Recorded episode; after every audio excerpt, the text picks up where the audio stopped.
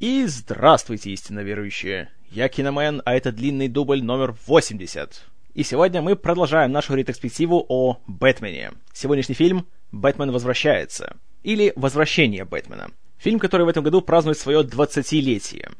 И у руля снова стоял Тим Бертон. Сразу теперь немножко отвлекусь. Объясню, почему я говорю Бертон, а не Бертон, как у нас принято его произносить. Вообще, оригинальное произношение фамилии звучит как Бертон. И вот этот звук в первом слоге, этот «бр», это «э» получается, это нечто среднее между звуком «э» и звуком «ы». Сами понимаете, в русском языке как-то его адекватно передать просто невозможно, потому что у нас просто нет такой буквы. Следовательно, я выбираю то, что ближе к его оригинальному звучанию. То есть, я говорю «э». Произношение Бертон подразумевает э, звук О, то есть мягкий звук Б, то есть Б, и затем О, то есть Бёртон звука О и его подобия, в принципе, нет в этом слове. И если мы будем говорить Бертон, то по такой логике тогда мы должны говорить, когда транслитерируем, например, название какой-нибудь студии, например, Universal Pictures, то слово Pictures мы должны тоже писать через букву Ё, потому что там ситуация абсолютно такая же. Снова буквы U, R, и после них идет э, сразу согласный звук, как и фамилии Бертон. Но мы же пишем Pictures, а не Pictures. Вот, следовательно, по этой логике я всегда говорю Бертон. Это была занимательная фонетика с Киноменом. А теперь вернемся к длинному дублю. Итак, вышел первый Бэтмен, стал гигантским хитом, побил все рекорды, собрал кучу денег, но сам Тим Бертон, несмотря на то, что коллеги и товарищи по цеху его очень хвалили, сам он остался не особенно доволен. Прежде всего в том плане, что все-таки были некоторые творческие ограничения во время съемок для него. В частности, смена финала, который, как помните, предложили Джон Питерс и Джек Николсон, и пресловутое включение в фильм песен исполнителя Принца. Так что, видите, даже Бертону они не нравятся. И несмотря на то, что студия Warner Brothers уже была готова сразу приступить к съемкам продолжения, Бертон решил от этого всего отдохнуть и пошел на студию Fox, где он снял «Эдварда. Руки-ножницы», один из лучших своих фильмов, о котором я вам расскажу когда-нибудь в другой раз. Эдвард был очень тепло принят и зрителями, и критиками, и принес какую-никакую прибыль для Fox, поэтому Уорнеры еще больше захотели его заполучить для съемок продолжения. Режиссер начал некоторые переговоры с ним, потому что, как он говорит, его все еще интересовали сами персонажи во вселенной Бэтмена. И он снова встретился со сценаристом Сэмом Хэмом, и с ним они обсуждали возможные идеи для второго фильма. И в первую очередь Бертона интересовало, какого бы злодея из всего пантеона комикса можно показать во втором фильме. И его больше всех привлекла женщина-кошка. В то же время руководство студии предлагало им ввести в сюжет Пингвина, еще одного классического злодея.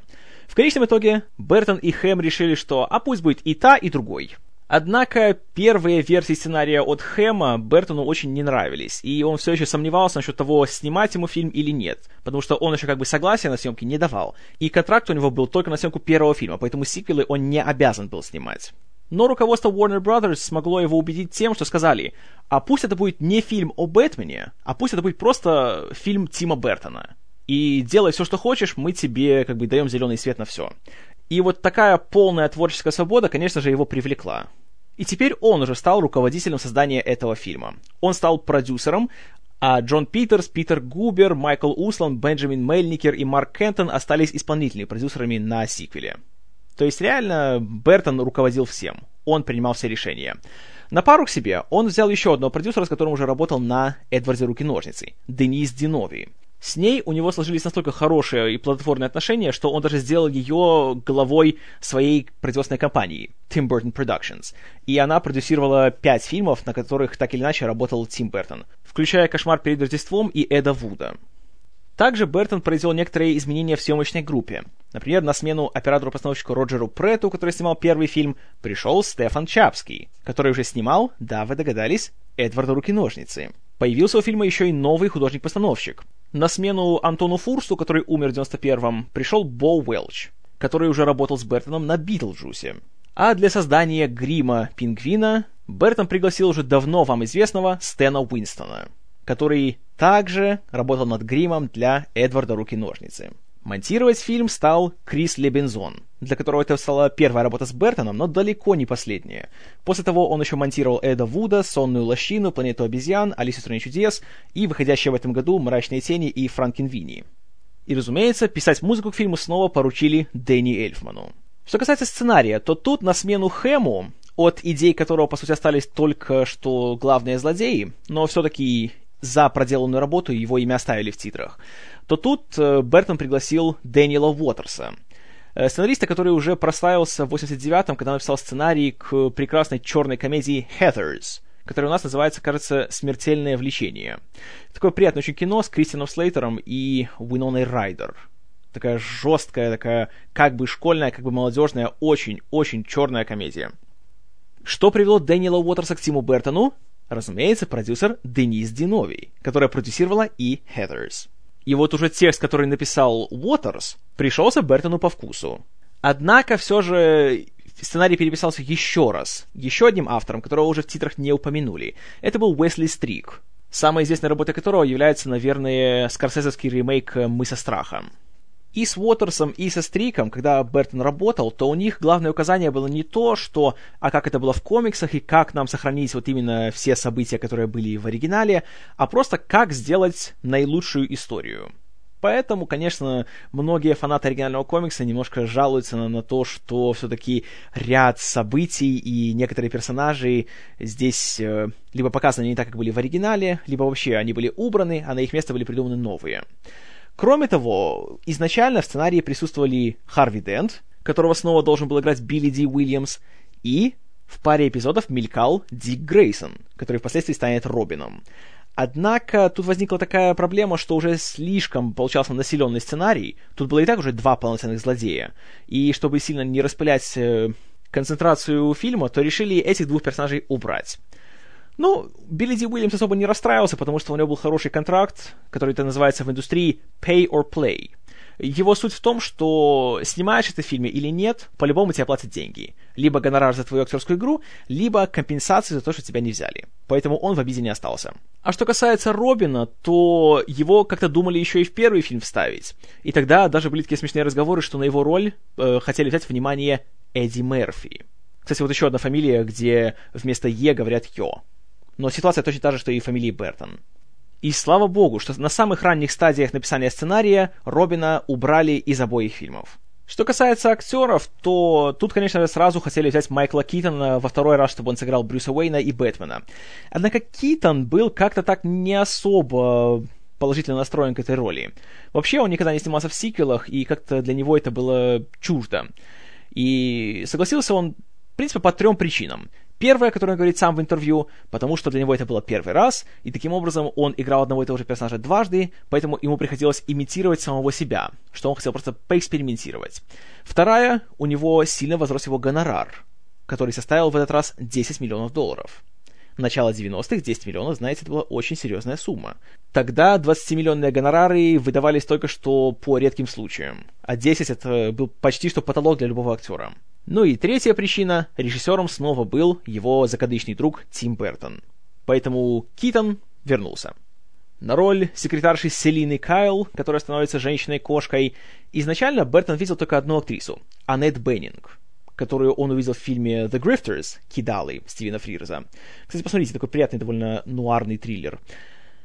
И он уже вроде с ней договорился, и почти все уже были готовы с ней заключить контракт, как вдруг оказалось, что она забеременела.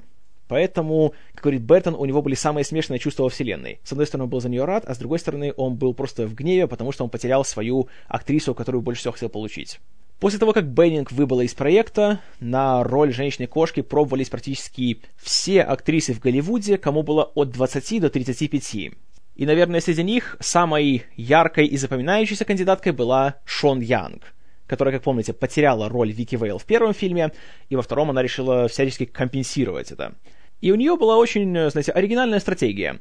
Она буквально нарядилась в костюм женщины-кошки, ворвалась в кабинет продюсеру Марку Кентону, запрыгнула к нему на диван, став на четвереньки, и закричала «Я женщина-кошка!». Можете представить реакцию Кентона. В общем, роль она, конечно же, не получила. А получила ее куда более перспективная, куда более популярная актриса Мишель Пфайфер, которая как раз заинтересовалась этой ролью.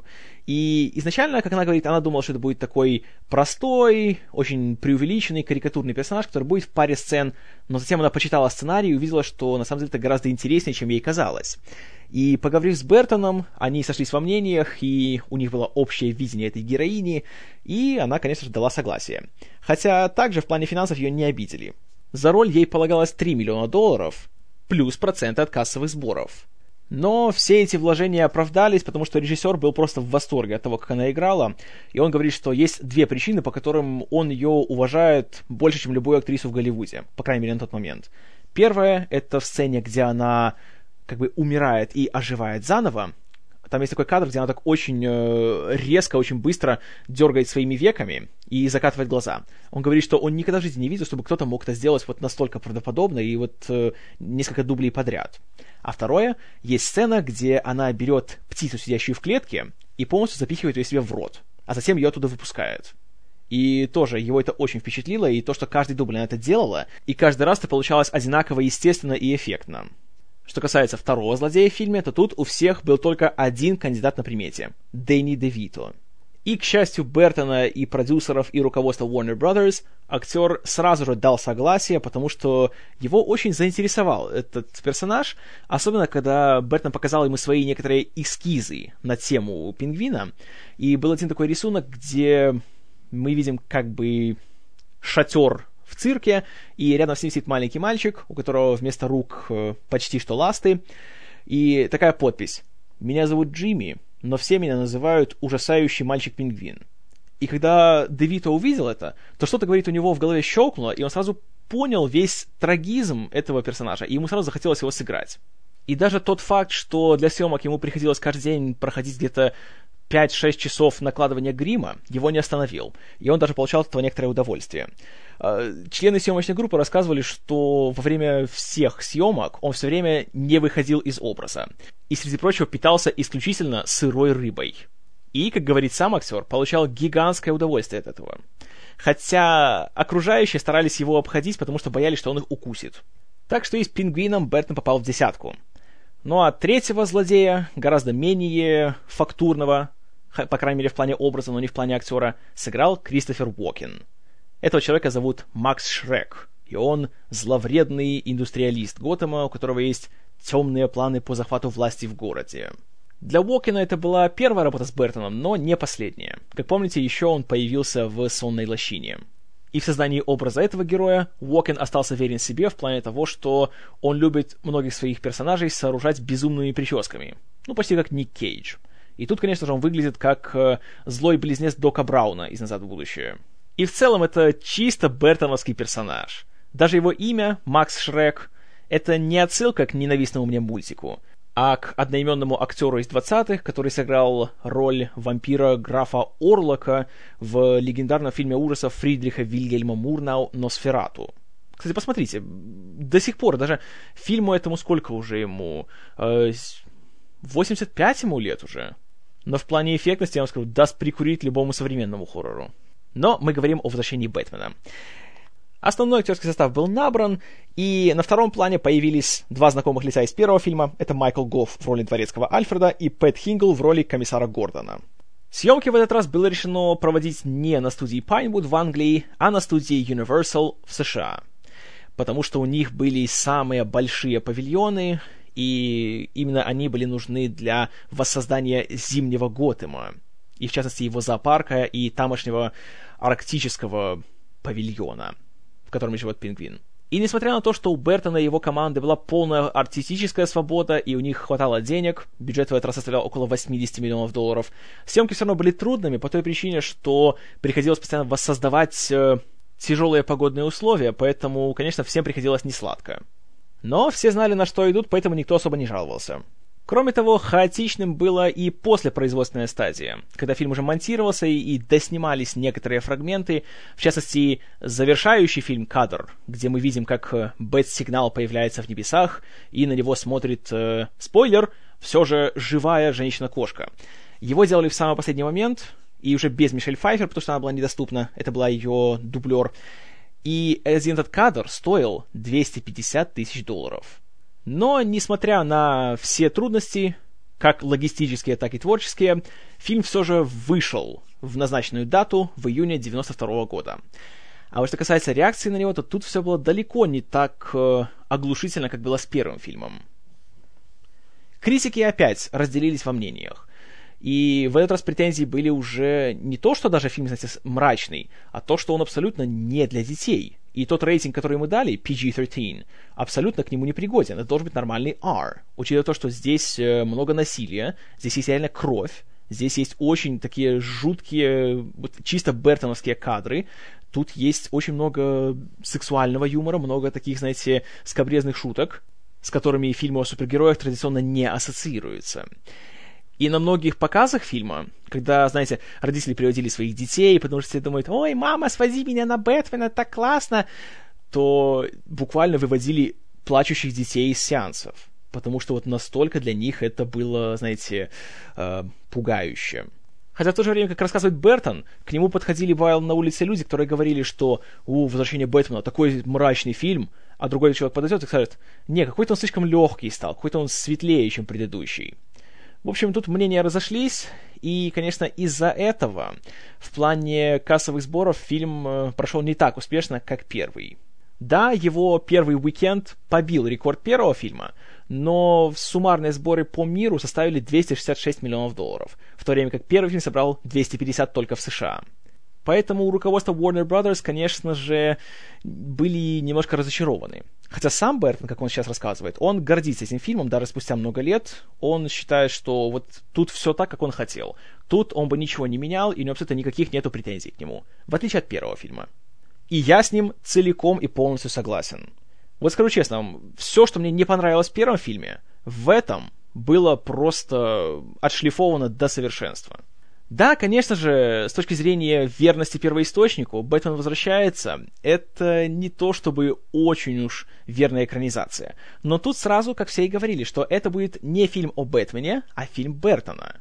Поэтому тут как бы эти претензии, они, по-моему, не совсем к месту, потому что он ставил себе абсолютно другую задачу. Поэтому, ну, да, здесь, конечно, больше Бертона, чем Бэтмена. Его нужно назвать Бертмен.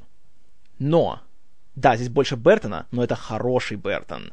Здесь, э, начиная с первых сцен, это смотрится не как фантастический фильм, знаете, не как история супергероя, а как такая очень мрачная сказка. Что-нибудь в стиле того, что писали братья Грим. Но только не цензурная их там версия, а то, что в оригинале у них было. Мой совет, хотите узнать, насколько сказки могут быть не для детей, почитайте в оригинале сказки братьев Грим. Особенно Золушку какую-нибудь или Спящую красавицу. Вы удивитесь.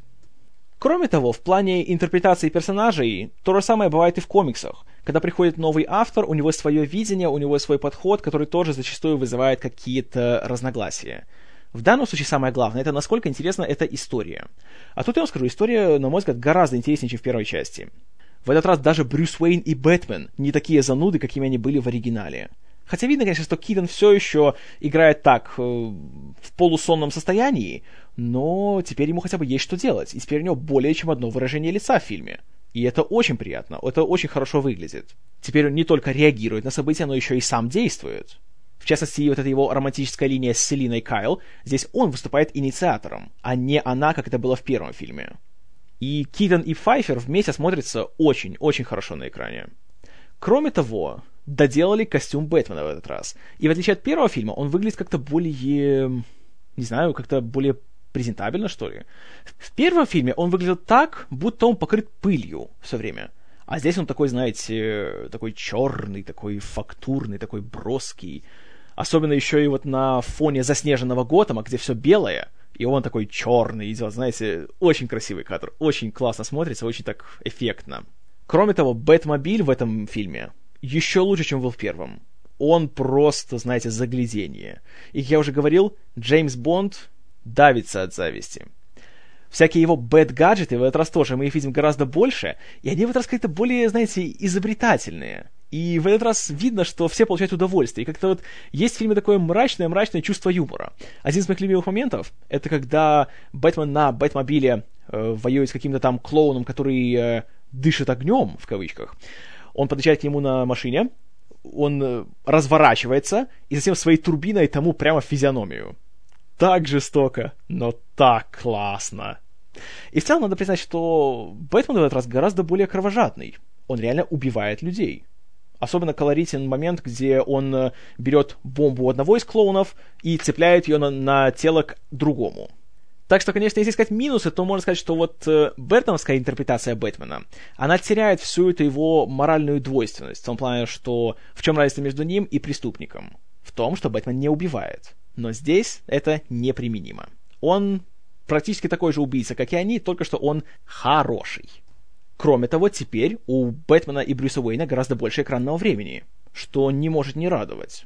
И теперь даже Альфред стал полезен. Оказывается, он, знаете, ярый технарь. И возраст совсем не помеха ему.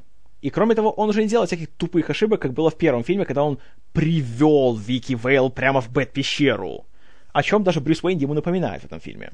Так что в этом плане стало гораздо лучше. Где стало еще лучше, так это в плане злодеев. Дэнни Девита в роли пингвина просто загляденье. Вот, как я вам говорил, я все еще считаю, что Джокер в первом фильме — это Джек Николсон в гриме. Здесь же это пингвин. Это не Дэнни Девита в гриме. Он здесь просто растворился в этом своем образе. И он здесь его играет с таким рвением, с таким энтузиазмом, что просто очаровывает он поразителен. В каждой своей сцене, вся эта его мимика, все эти его жесты, как он обращается со своими этими всякими зонтиками, у которых вся, куча всяких разных функций, как он, опять же, ест сырую рыбу, как он озабоченно смотрит на всех девушек вокруг, знаете, просто глаз не оторвать. Вообще, прекрасная работа. Как Девито, так и Стэна Уинстона, который делал его грим. Который, кстати, был номинирован на Оскар, но проиграл фильму Роберта Земекиса э, «Смерть ей к лицу». Причем Девито получается одновременно быть и такой трагической фигурой, потому что реально пингвин, он стал таким вот не потому, что он просто от рождения злой, а потому что просто он родился вот с некой такой аномалией. И его родители, кстати, его отца играет Пол Рубенс, он же Пи Уи Херман из дебютного фильма Бертона. Просто вот так с ним жестоко обошлись взяли его, выбросили. И остался он таким вот изгоем общества, которого потом подоб- подобрал бродячий цирк, и уже там он рос и стал вот таким вот э, злым чудаком, каким он стал. Что касается Мишель Пфайфер в роли Селины Кайл и Женщины-кошки, тоже, скажу честно, выше всех похвал. Причем с обеими ролями она справляется просто блестяще. На нее смотришь, не представляешь никого другого на месте ее в этой роли. Ей одинаково убедительно удается сыграть и такую, знаете, неряшливую, застенчивую, неловкую секретаршу, и вот эту вот садомаза госпожу, которая она становится, когда надевает свой кожаный костюм кошки. Очень, очень эффектно, как физически, так и в плане, даже когда у нее меняется интонация в голосе, ее произношение, и когда, знаете, выделяет некоторые слова. Ну и, конечно же, знаете, Мишель Пфайфер в обтягивающем кожаном костюме, еще и говорит всякими двусмысленными фразами, в стиле, когда она нападает на кого-то преступника в переулке, она говорит, ой, только будь аккуратен, у меня это первый раз. Uh, знаете, да, да, очень. Она просто прекрасна. Вот, знаете, не хватит комплиментов, чтобы сказать, как хороша она в этой роли. И я, конечно, не знаю, что там сыграла Энн Хэтэуэй в новом фильме о Бэтмене, но я вам скажу, ей нужно будет очень, очень, очень постараться, чтобы как-то хотя бы сравняться с Мишель Пфайфер в роли женщины-кошки. А обойти ее... Нет, я, конечно, верю, что чудеса бывают, как было с Хитом Леджером, потому что когда я услышал, что он сыграет Джокера, я рассмеялся. А потом, э, да. Ну, вы понимаете. Но, возвращаясь к Пфайфер, да, она просто восхитительна. Уже ради нее фильм нужно посмотреть обязательно. И смотря на нее, особенно ее сцены с пингвином и уже потом с Бэтменом, особенно когда смотришь, куда там она руку ему сует, то, знаете, все-таки PG-13 это не для этого фильма. Это стопроцентный R. Это фильм для взрослых. Что касается Кристофера Уокена в роли адского манипулятора Макса Шрека, ну, знаете, Уокен один из тех актеров, как, допустим, как Стив Бусеми или Дэнни Трехо, который просто не бывает плохим. Он хорош всегда и везде. И здесь, когда на него смотрел, я не мог нарадоваться. Он просто прекрасен. И кроме того, он важен для сюжета. Вот вся эта главная интрига того, что они с Пингвином сговариваются, чтобы выдвинуть э, его как Э, пингвина, в смысле, как нового кандидата в мэры Готэма, и Шрек дает ему гигантскую финансовую поддержку, знаете, на самом деле, очень хитроумный план. И для фильма о супергерое такие некоторые политические мотивы — это большая редкость. Но тем приятнее видеть, э, когда вот в таком большом, крупнобюджетном студийном проекте появляются вот такие вот элементы сюжета. Хотя это не значит, что в плане экшена фильм отстает. Как раз наоборот. Он захватывает, знаете, что оторваться очень трудно.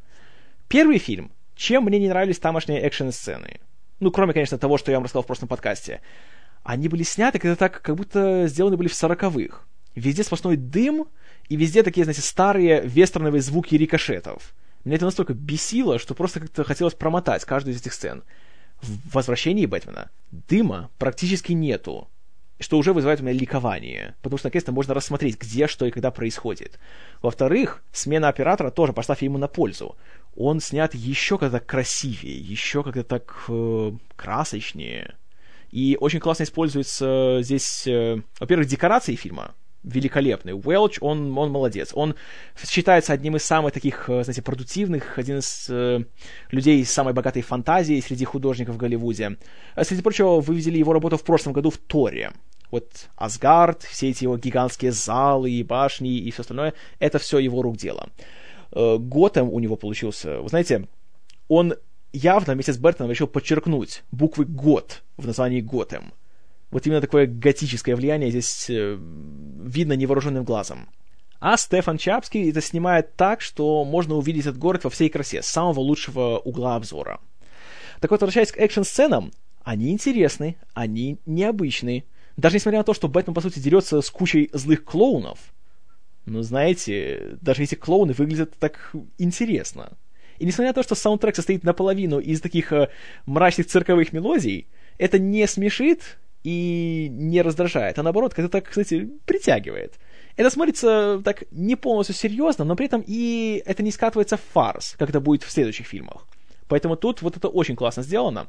Наверное, из всего экшена моя любимая сцена — это когда пингвин подкладывает какой-то свой манипулятор в Бэтмобиль и отправляет Бэтмена на такую адскую погоню по городу где получается так, что, видите ли, летучий мышь сбивает невинных прохожих и всех расстреливает, и он такой, такая сволочь. И самое классное то, что пингвин это делает с помощью такого, знаете, как детские аттракционы бывают возле вот супермаркетов. Такая машинка стоит, на нее садишься, бросаешь монетку, и она так немножко вибрирует. Вот то же самое у него. И как он там себя ведет на ней, как он так довольно ржет, знаете, и кричит с таким восторгом нескрываемым. Я эту сцену просто обожаю. Она одновременно смешная, напряженная, немножко такая, знаете, грозная, и, как я уже говорил, оторваться просто невозможно ни на секунду. Великолепная работа.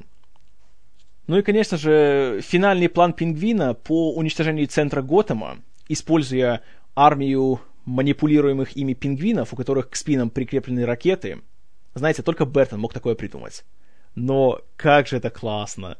Это вот настолько, знаете, такая просто безумная идея, но при этом в ее безумии есть какая-то просто гениальность. И это смотришь, и это тебя не отталкивает. Несмотря на то, что, конечно же, в комиксе такое вряд ли было бы.